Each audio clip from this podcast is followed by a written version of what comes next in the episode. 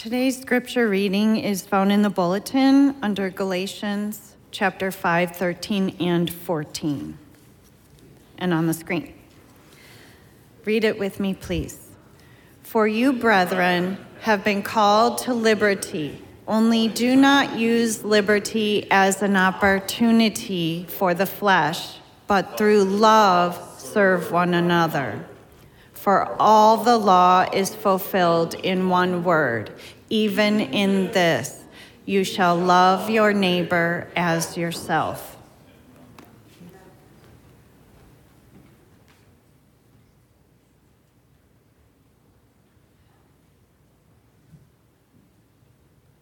Happy Sabbath, everyone.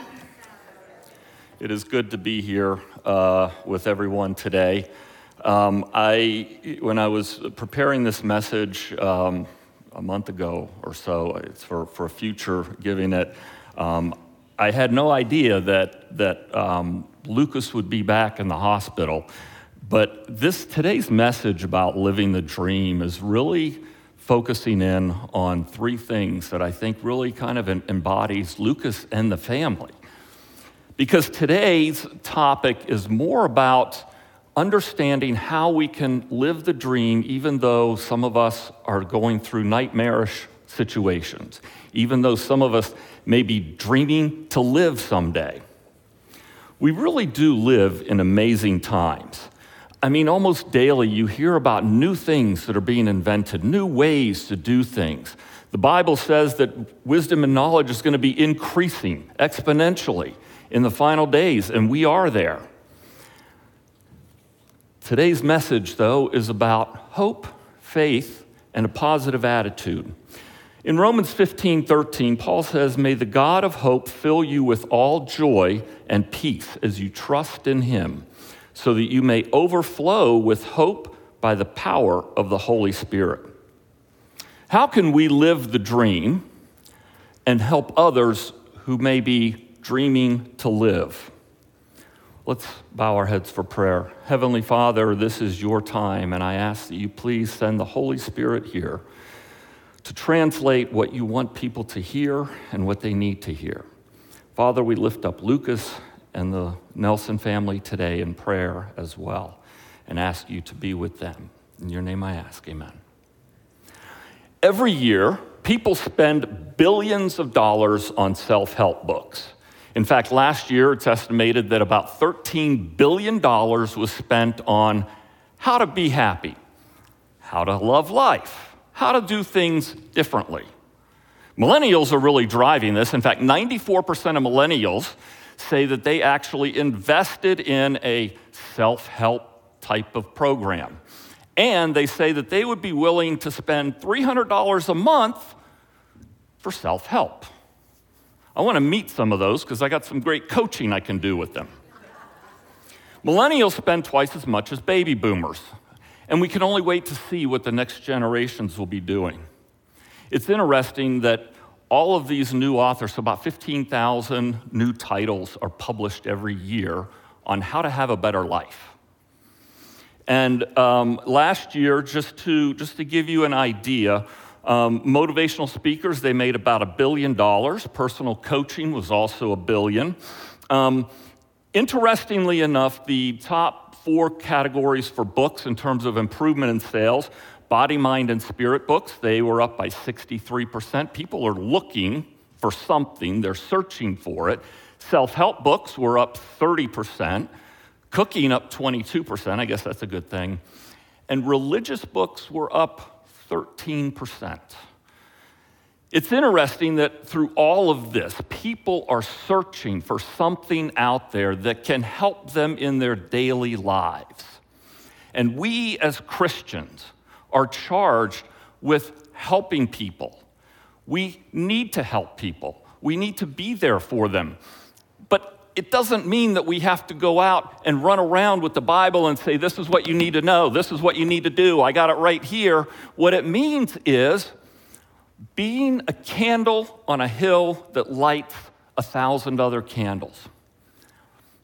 I'm going to share three things with you today that I found that helped me through the most challenging times of my life. And trust me, I've had many, And my family can vouch for that, and I still have many.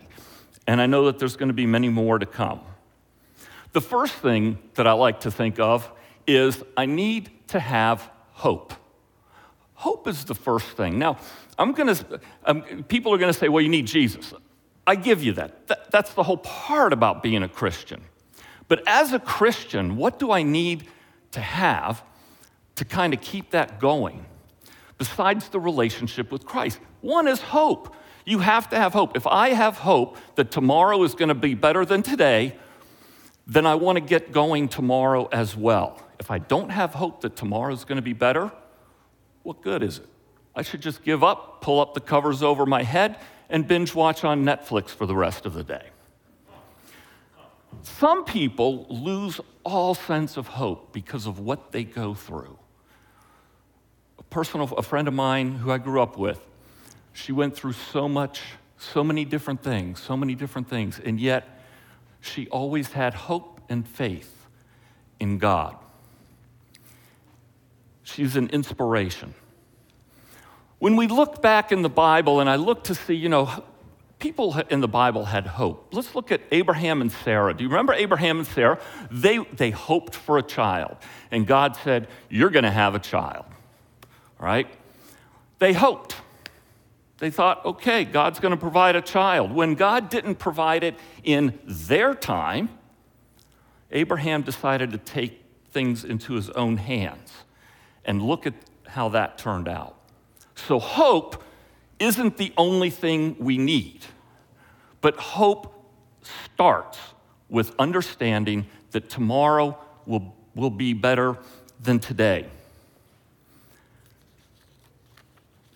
On a side note, I can tell you this when I, was, when I went to college, um, my hope was that I would find a bride, right? Back in those days, it wasn't really to get an education, well, it was to get an education, but it was also find somebody that you can marry. In fact, my mom always said, I want you to marry a great Seventh day Adventist girl. I want you to you know, have babies and baby kids, right? And, and so that was my main mission, besides trying to figure out what I wanted to do. And um, all through my life, I had always been the dumpy, so, so people had always dumped me. And I finally found who I thought was, was a perfect, perfect person for me, right? Um, and she said yes when I asked her to marry me. Perfect. I hoped, I had it, good, gone, right? About six, seven months after she says yes, she dumped me. I didn't think that was possible. I mean, I thought once you got engaged, it, it's, it, it's a done deal. I did find out, however, that I got a toaster oven out of it. I hoped, I hoped, but that wasn't enough. Just like Abraham and Sarah, you need to have faith. Hope is the start, but it needs faith. And I will say this faith needs action. So the first part is hope, believing that it's going to happen. Second part is faith and taking action. Combined with action, hope and faith is an exponential catalyst for life changing results. Let's go back to Abraham for a moment. Think about Abraham and Isaac.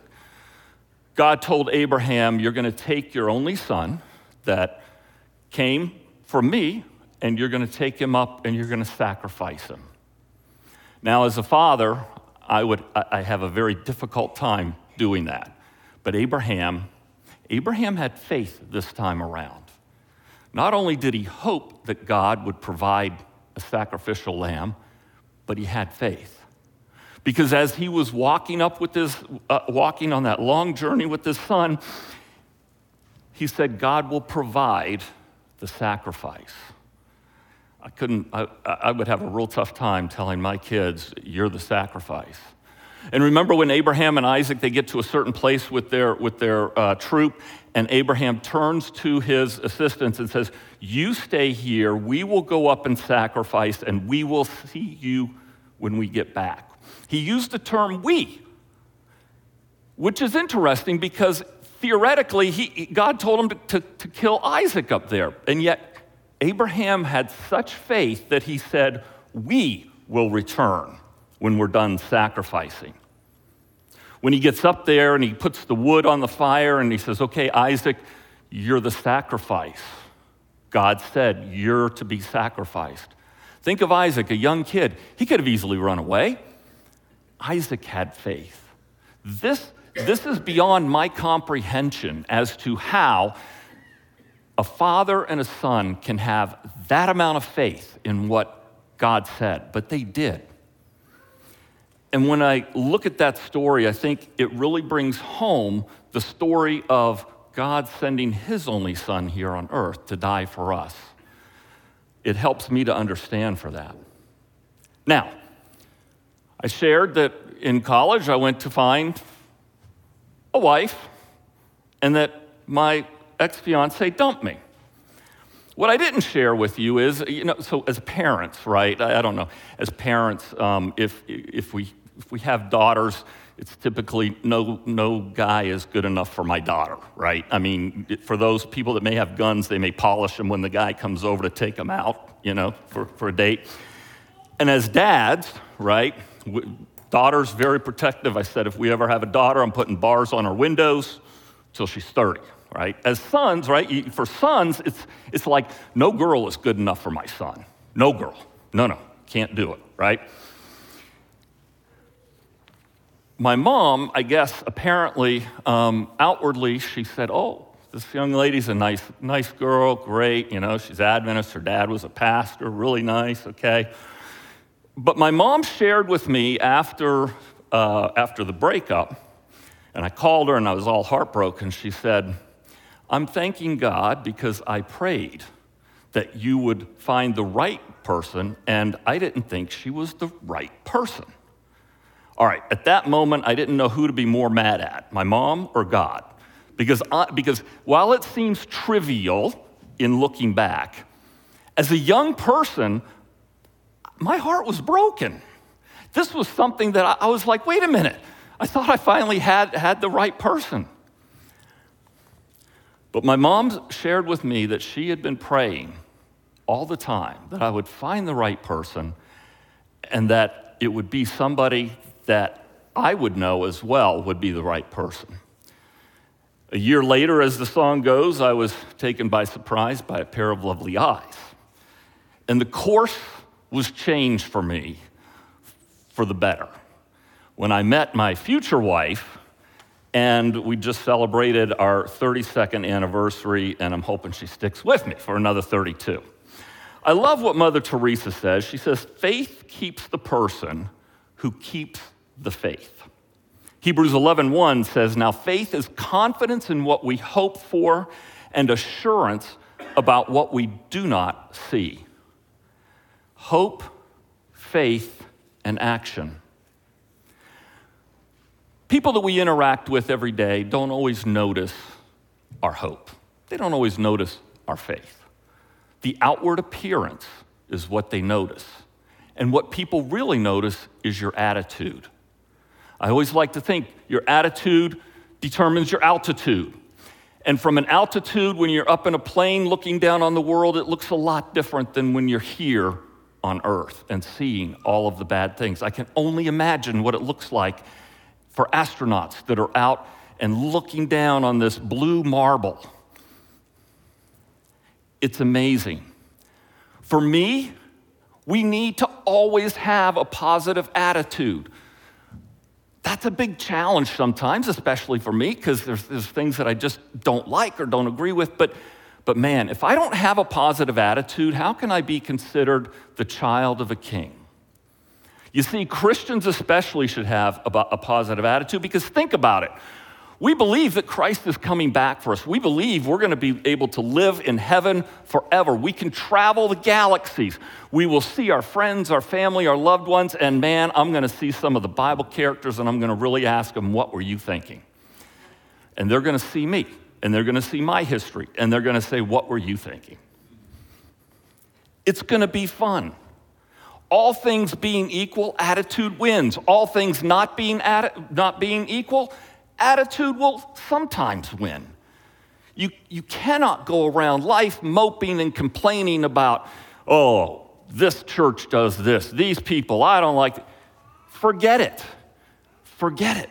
The thing that I love about Christianity, we have our different opinions, but we're all focused on Christ. Christ is our Savior. We have hope, we have faith, we believe, we do things for Christ's sake to come here to return as quickly as possible. And through that, we need to make sure that we always have a great attitude. Things happen to us we may not want to hear or we may not approve of, but it's how we respond to those things that really drives our attitude. Our attitude, not your achievements, gives you happiness. Let me do this uh, little experiment. Can everybody show me your hands? Everybody show, okay. Here's what I'm gonna do. I'm gonna say one, two, three, go, and then I want you to clap just once, right? One, two, three, go. Oh, some of you. Why, why did everybody clap before I said go? Because I did. So you were watching me. Uh huh. So if I have a really bad attitude, what are you going to think about Christians? If I am continually saying, oh, they do bad things, you don't do that. You, you know what? You shouldn't be eating meat. You certainly shouldn't be doing these, right? What kind of love, Christ's love, does that really show? People may not see your hope and faith, but they sure see what we do on the outside. And when you have a positive attitude, even through the most challenging times, and when you try to help people through their challenging times, they're gonna know, they're gonna ask, What are you on? Because I want some of it. And the good thing is, you can say it's free. You don't have to pay for this kind of medication. It's great. All you have to do is understand what I understand. I shared earlier about all the self help book sales.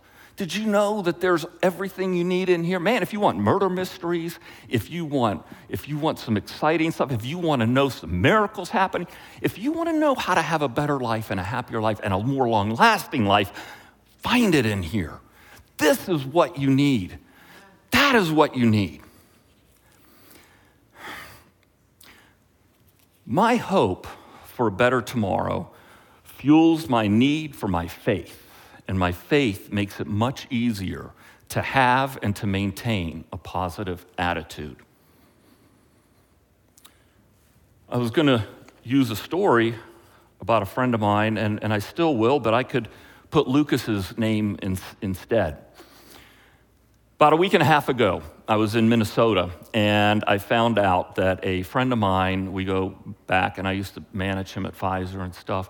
A friend of mine said that his cancer had come back. And he, he had it about six years ago, thought that everything was fine, but it came back. This young man that, that, uh, that I worked with, that I've known for so long, he loves Christ. He, his hope and his faith are off the chart. The things that he does, to help other people are far beyond what I, what I could ever have thought was possible. And his attitude was in, is incredible. I mean, it's an incredible. I've seen him, trust me, I've seen him through all things since I was managing him at Pfizer. So I know everything that he kind of went through. And yet, his hope, faith, and positive attitude, I had no idea that it was back. And I said, You know what, David? Uh, you, you said you need a liver transplant. I'm going to go down and get tested and see if I can be a donor. Unfortunately, I'm not the right blood type. But people who go through these things, and Lucas as well, and they come out on the other end are inspirations. They should be inspirations to all of us because they go through life and they experience things that I don't. Just like I go through life and I experience things that other people don't.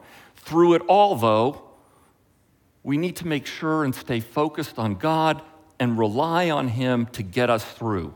He will walk beside us, He will guide us through. He is there for us. What more could I ever want? You know, I wish I realized this message. So, this message today, I really I, I needed for myself um, because to me, uh, I need to be reminded of this. And, and if I look back on my life, there's a couple of things that I, I would like to give advice to myself as a younger person. One is invest in Apple stock and Microsoft. But the more important thing is, my advice that I would give is it isn't in what you get, it's what you give. It isn't in what you have, it's what you do with what you have. It isn't defined by the world standard, rather, it's being in the will of God. When you think about the world's definition of success, it seems that the world's definition of success is you always need more. You always need more more money, more fame, more followers on LinkedIn, Facebook, Instagram, TikTok, Twitter, and all the other universes out there.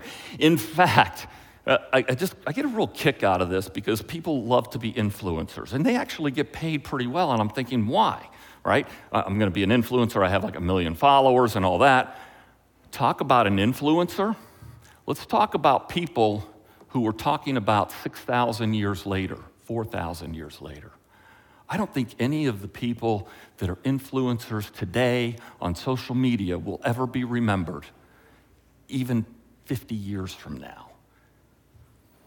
Look at the real influencers. Stories in this book have changed billions of lives.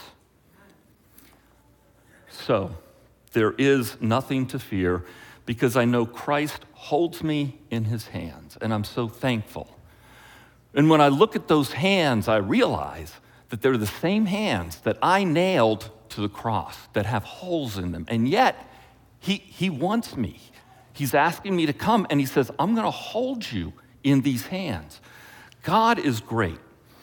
And I am so looking forward to a time when there's no more death, there's no more disease, there's no more destructions and disasters.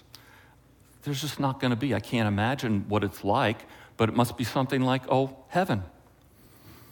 My hope and faith give me an inner peace that surpasses all understanding, which then gives me and helps me to always have a positive attitude.